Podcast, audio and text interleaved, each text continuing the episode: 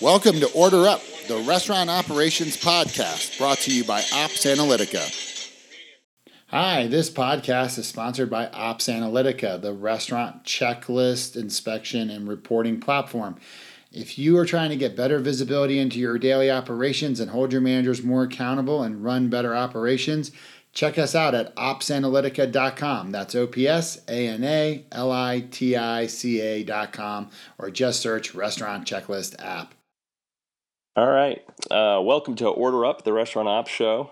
Uh, today I've got Adam Frager with us. He's a uh, restaurateur slash entrepreneur here in St. Louis.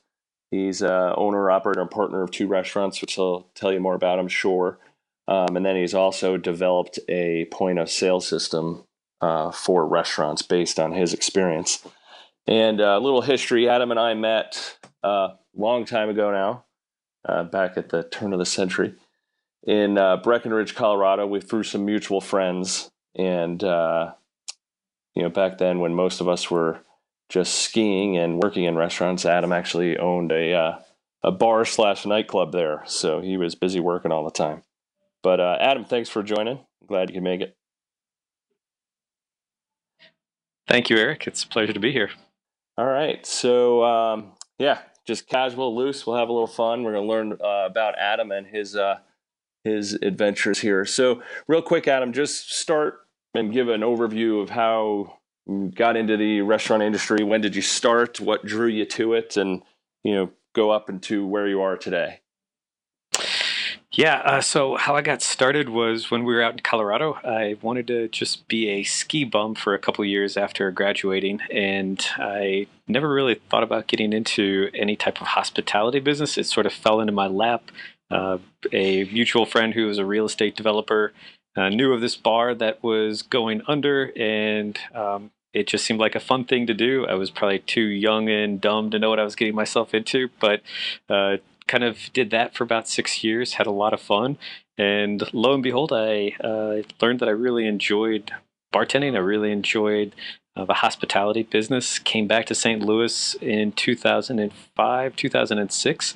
Um, thought I was going to be leaving the hospitality business, but it pulled me back in. And um, it's around the same time that my I discovered craft cocktails, and uh, it took on a whole new perspective because before when I was just slinging drinks, it's really great to see your friends and and have a lot of fun in that environment, be able to interact, serve people. But as soon as I learned actually how to make really good cocktails, then that interaction took on a greater importance. It uh, allowed me to learn about who it was I was serving, learn about their palate, and be able to make cocktails based around uh, where their palate was then, and also be able to give them a new experience. So that's I'd say right around that time is when I truly fell in love with the restaurant industry.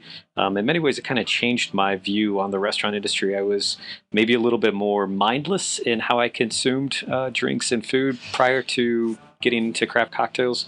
Um, after doing that, I started to really appreciate the the nuances, the the subtleties, the complexities, and um, not to mention, craft cocktails are a lot stronger in many cases. So I would try to slow down my pace, um, and it just allowed me to appreciate uh, the finer things of restaurants. And um, that was the idea uh, behind our restaurant, Blood and Sand.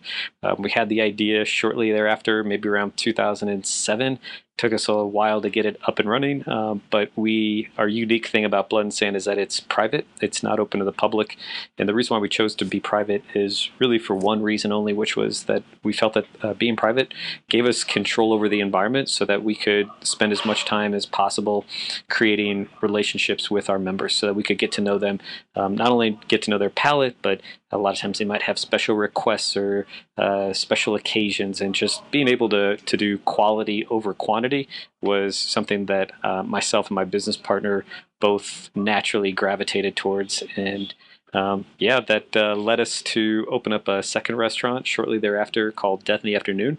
Um, and that also uh, kind of paved the way for me to um, meet my uh, other business partner, my other business venture, which is really what I'll be focusing on for probably the rest of my life, which is uh, called Brigade Society. It's a point of sale company that we focus on uh, restaurants and um, being able to really solve the problems that, that restaurant owners experience with their point of sale. Okay, great. Yeah, and that's uh, that's pretty important to note that you evolved from, I guess, your own frustrations. I would say. Absolutely. Yeah, we uh, the worst nights we've ever had at Blood and Sand have been as a result of our point of sale and because it crashed because it lost checks because it gave us some type of problem and that just seemed pretty ridiculous that uh, it's hard enough to be successful in the restaurant industry you don't need your technology partner screwing you over and making it more Yep, challenging Sure thing. So back to the um, craft cocktails. When you got into that, were you are you self taught? Did you go to any training there, or did you have a mentor? Or? Yeah, um, I would say uh, how I got into it was my business partner TJ uh. He um, and I both kind of sort of discovered at the same time, but no question, he was fortunate enough to work with a guy named Ted Kilgore, and Ted is uh, sort of now a deservedly so a legend in the St. Louis bartending craft cocktail community because Ted was really the first person to be doing it in St. Louis. And in hindsight, um, there just weren't that many people at the time uh, anywhere in the Midwest. I mean, I remember when uh, Violet Hour opened up in Chicago, and that was Chicago's first cocktail bar, and that was a really big deal. And we went up there, and um, you know, it, it, it seemed like we were a little late in the game at the time because in New York and Chicago, uh, the cocktail renaissance had started a couple years before us getting into it, but now with a little bit of perspective, it's pretty clear we were really on the early adapter stage of it. So, um, Ted, although he was definitely our mentor in, in the fact that he opened it to us, and I would have probably never gotten as excited as I did if it wasn't for Ted, uh, geeking out in his basement. Um, so he deserves all the credit. Ted will tell you that his development was in the early stages when when he we met Ted and looking at his cocktail menus now versus what they are today or even five years ago are night and day difference. So, um, quite frankly, a lot of it back then was we were all sort of experimenting and and teaching ourselves. Um, thankfully, there was shortly thereafter uh, a program called BAR. Um, Beverage Alcohol Resource, and that was established sort of by the legends of the industry. So you have Dale DeGroff, who's uh, widely considered to be uh, one of the only people to keep alive the craft cocktail scene during the 80s.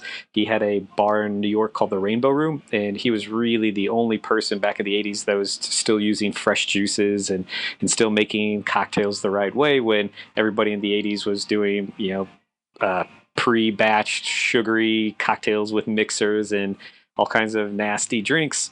Um, also, Doug Frost, who is a master sommelier, master court of wines. He's also a huge fan of spirits. He's one of the founders, along with Paul Pacult, who wrote, uh, I think it's called the Whiskey Bible, uh, if I'm not mistaken. But he's um, considered to have one of the best palates in the world, especially when it comes to whiskeys of uh, all varieties. So, yeah, they decided to start this program called Beverage Alcohol Resource um, probably about 10 years ago to really delineate the bartenders that were serious about the craft and the bartenders that were just slinging Jack and Cokes. So they uh, kind of created this program where there was a little bit of accreditation um, that any bar that uh, that could see a potential applicant that had this accreditation would know that they have the basics and the tools. So um, that was probably the only training that I ever really had, taking their course, getting certified in them.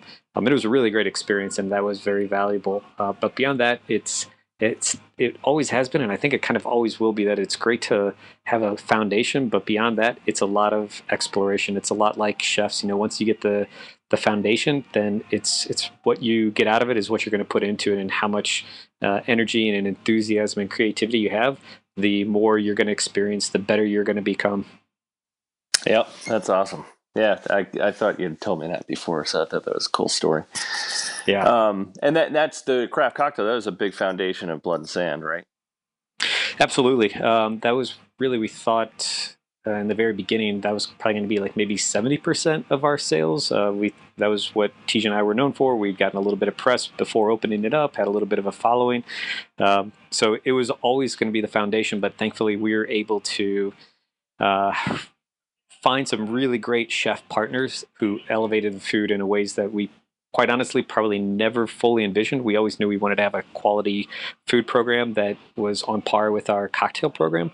Um, and I think just because we had standards, uh, we wanted to have a professional environment that we were able to attract quality chefs that were uh, looking for the same experience. And whether you're front of the house or back of the house, whether you're a chef or a, a bartender mixologist, um, if you have standards, if you have aspirations to be good and and be professional, then there's there's always going to be a, a level of respect and admiration that can foster some really good relationships. Yeah, that's awesome. So, is there uh, with the Brigade Society? Is there a bartender element to that too, or is it more server oriented? Um, I wouldn't necessarily consider it to be either server or bartender. Uh, the the brigade is what we're trying to do with brigade is um, really pull the restaurant industry out of the dark ages when it comes to technology. Yeah. Um, it's uh, I don't know if you've uh, experienced. Yeah. I'm sure you have.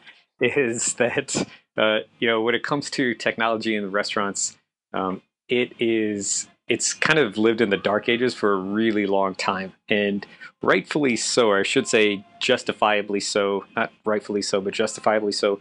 Only because if you think about it, it's um, the people that are in the restaurant industry. There's there's two big problems that I noticed having been a restaurateur all my life and, and having uh, some empathy for this, and also now uh, serving restaurateurs from a technology standpoint, is um, first and foremost, people in the restaurant industry, very, very few have any type of technology understanding. You know, they've, if you think about it, they've, if they're a, a chef that opens up their own restaurant, it's taken a many many hours of having a singular focus on cooking and getting better at cooking and uh, focusing on that that they don't have a whole lot of time to learn about technology to stay on top of technology trends and to to be able to understand how it works. Um, and then the second component is that people in the restaurant industry just don't have any time. So the there's so many things pulling at you. There's so many needs. There's so many things. Every independent restaurant owner is always multitasking and has all kinds of stuff to do.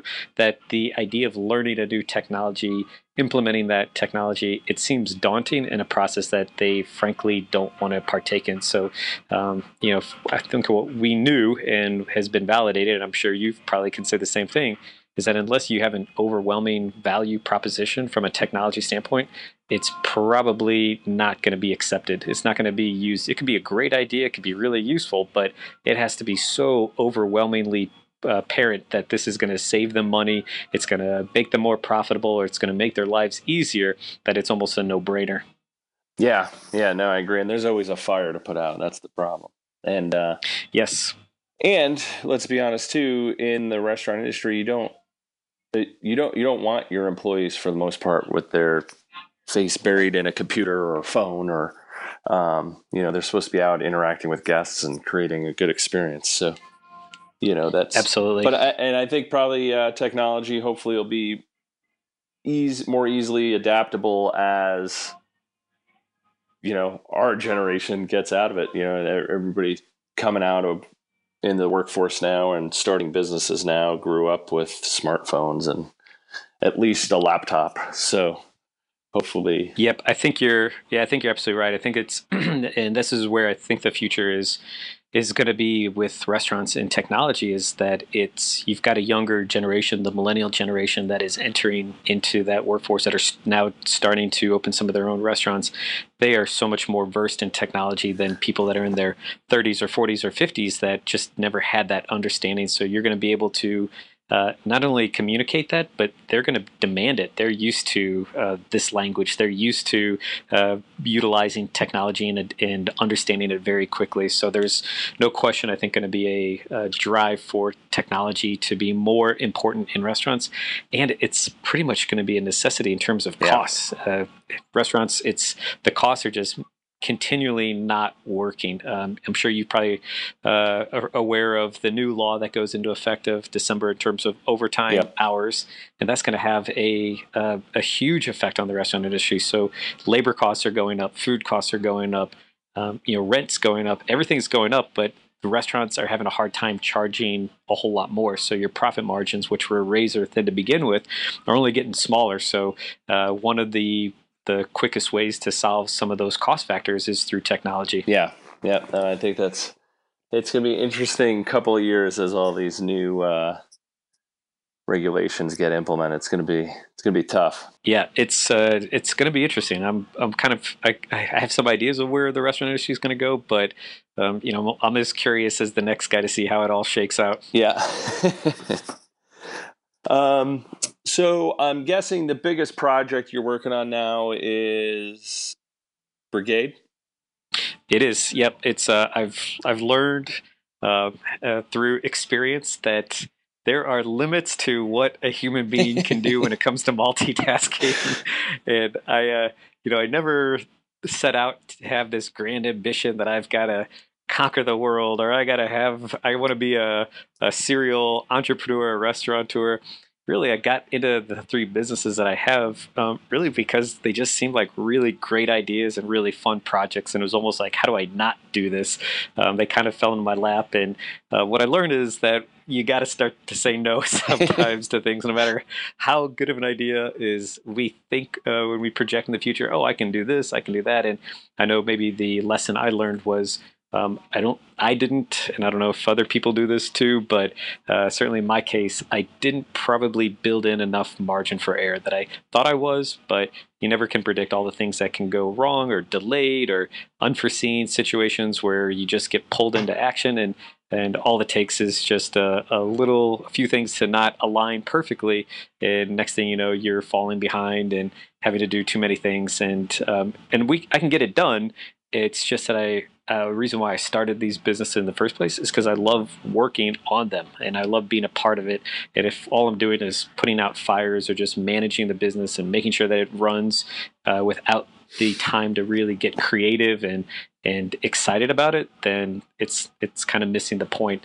And that's really kind of how um, you know Blood and Sand was born, and and how all of the businesses were born. Is I was at a space where I could allow for some really fun, creative ideas to flow through. And when you're just inundated with things and have too many things going on, then it's really tough to do. So yes, um, that's why I'm um, slowly transitioning out of the restaurant uh, ownership business and into the uh, restaurant software supply business, and that'll be my focus, my sole focus uh, in the near future, very near future, and hopefully for the indefinite future. Yep, there you go. Yeah, it, you you mentioned something really uh, true there. Just in knowing you, um, you know, both your restaurant concepts are very unique, and uh, you know, and, and I'm sure that so the way you approach your businesses and wanting to be involved and and make them great is probably shining through in your POS too.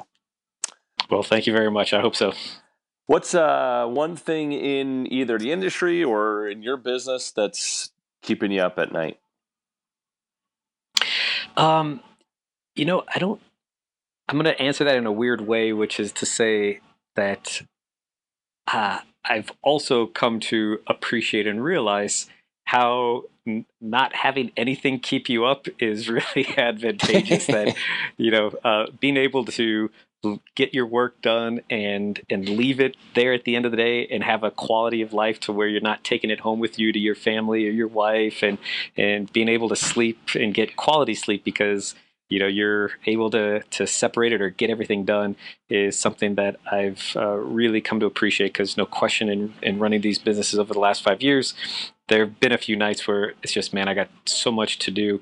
And in many ways that's uh, kind of what I'm trying to do with Brigade is uh, understanding I've gone through that experience and so many other friends of mine that are restaurateurs have had those experiences that it's so easy to take it home with you. It's so easy. I mean there's it's seemingly never enough to to uh, enough time to get everything done. There's always things that you could be doing more. There's always more sales you could be driving, more marketing efforts, better cost savings, and and knowing uh, where to draw the line is something that um, is it, it, takes a little bit of time to appreciate. But where we think we can help with Brigade is is kind of going back to what I was talking about, which is if there's a way to just improve their quality life by making them better informed, giving them more control over their business, educating them on on how their business is performing, um, putting being able to provide them with cost saving measures, um, information that's going to improve their profitability. Those are just little things that if if we're able to do successfully, then hopefully people can feel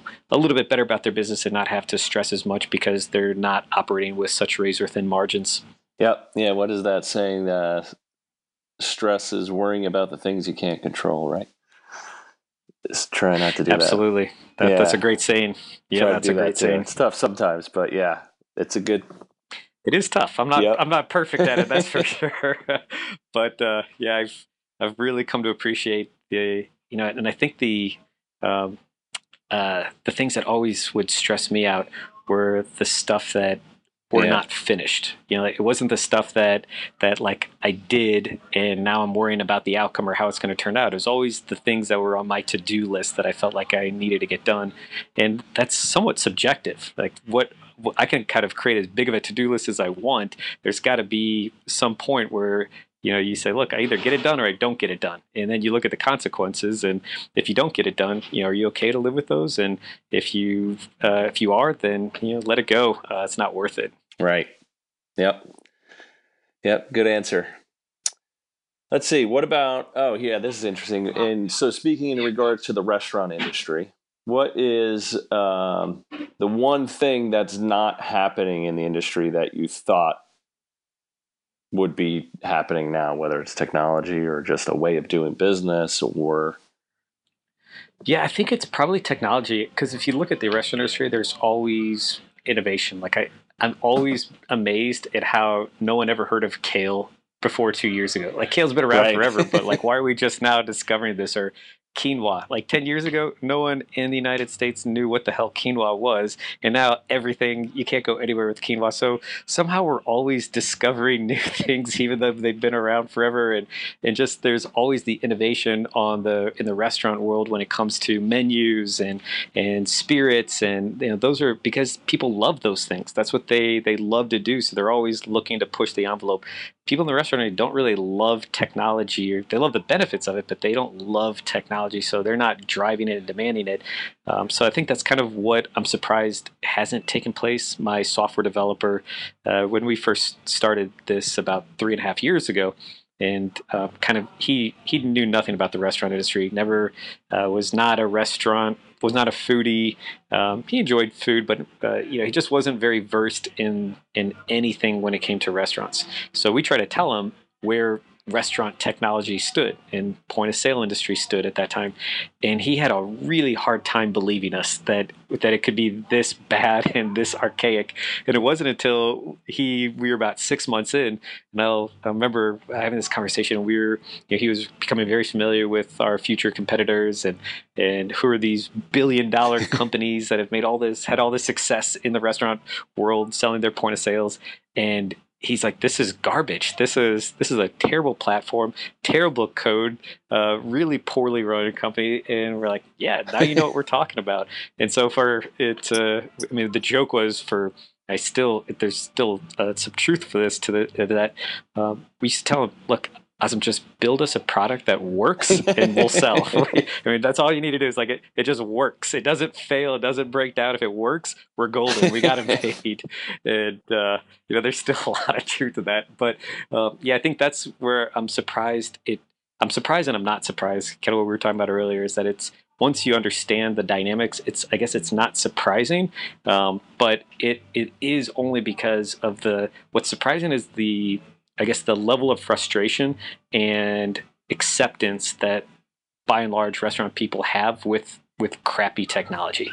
Like they it and I'm I'm a guilty of it too back in the day. You know, you just think, okay, well this is as good as it gets or you know, I guess there's nothing better, so you just figure out workarounds. You figure out how to deal with it. You you just ex- expect it to not work. You assume that it's going to give you headaches and somehow that's acceptable. And I think that's um, you know, I guess that's probably true of human nature and to some degree is you in the beginning there's this shock and this dismay and disappointment.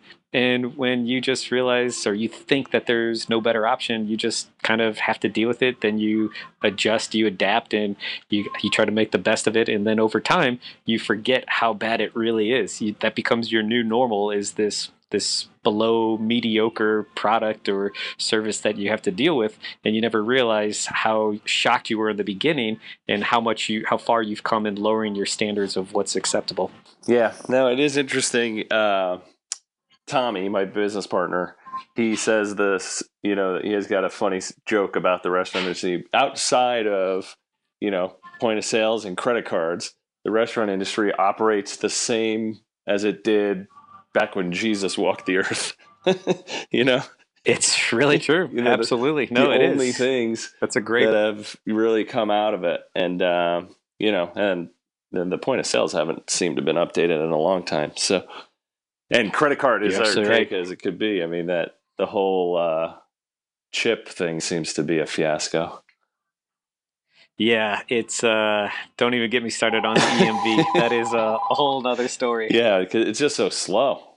But it's slow, it's uh it's there's a lot of impracticality to it. It's cumbersome. It's for the for the restaurant industry especially um you know, and the the other thing is that the sort of the scare tactics that the credit card companies are employing with this are uh, a little shameful too. Yeah. But you know, it's I, I don't think that the I don't think that it's going to be a long term solution. I think there's going to be some players uh, and some better solutions that are going to come to the market in the next year or two that's going to make EMV sort of obsolete. Yeah, which is kind of crazy because they made it, this whole push and all these banks that issue all these new cards and yada yada yada. That's a whole oh, nother oh, yeah. podcast.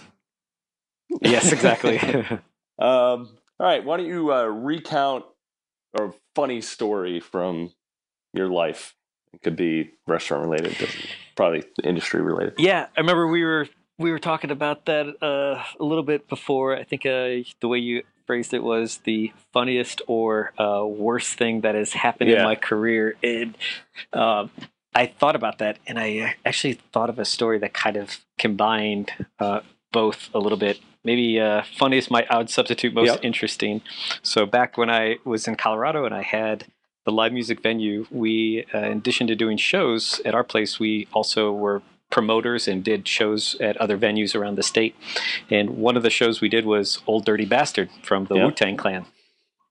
And we actually bought his tour for Colorado, and it was his first tour out of jail. This was back in like, I don't know when it was, 2004 or something, 2005. so we sold out. We had it in Breckenridge, we had it in Vail, Fort Collins, Boulder, uh, every place sold out. And I pick them up at the airport in in Denver. First shows in Fort Collins. And uh, are you familiar with yep. Old Dirty Bastard yep. at all? okay.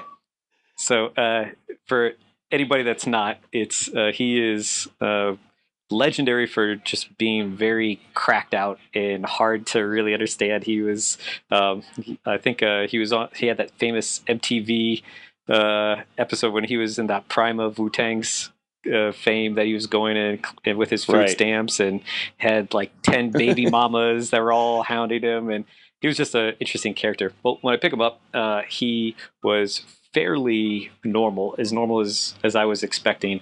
Um, I dropped him off at the hotel in Fort Collins. Uh, when I come back to pick him up after advancing the show, clearly he had gotten his hands on some crack and was completely out of his mind. I take him to the show. Uh, am yes. I allowed to cuss on your your podcast? Okay, so uh, after the show's delayed, he was supposed to start at ten o'clock. It's now ten forty-five. Crowd's getting restless. He goes out on stage. First words out of his mouth were, "Y'all think you fucking know me? Y'all don't fucking know me. Y'all know no fucking shit. Fuck all you motherfuckers. And then throws his mic and walks off the stage. Now the crowd, it was like, you know, like a thousand college kids. They thought it was part of the act. They laughed. They thought it was cool. They're cheering. Well, another 45 minutes go by. It's now like 11:30. He's still not on stage. And now they're getting pissed. They're starting to throw bottles, broken glass is starting to flow. I go up to his cousin, who's his manager. I'm like, look, man, you're about ready to get a riot. If you don't get ODB on stage, get him on here now. So the only way out is this back door, and I'm locking it to make sure you guys are trapped in here. And so he talked to him. He gets up on stage he's it was like the worst 30 minute performance ever. And he was so cracked out that he fell off the stage uh, in fort collins at the aggie theater. It has like a 15 foot stage. So when he landed he blew out his knee. I was on the end of the stage and i saw his knee just buckle. And right away i was like oh my god this dude's toast. His knee is shot.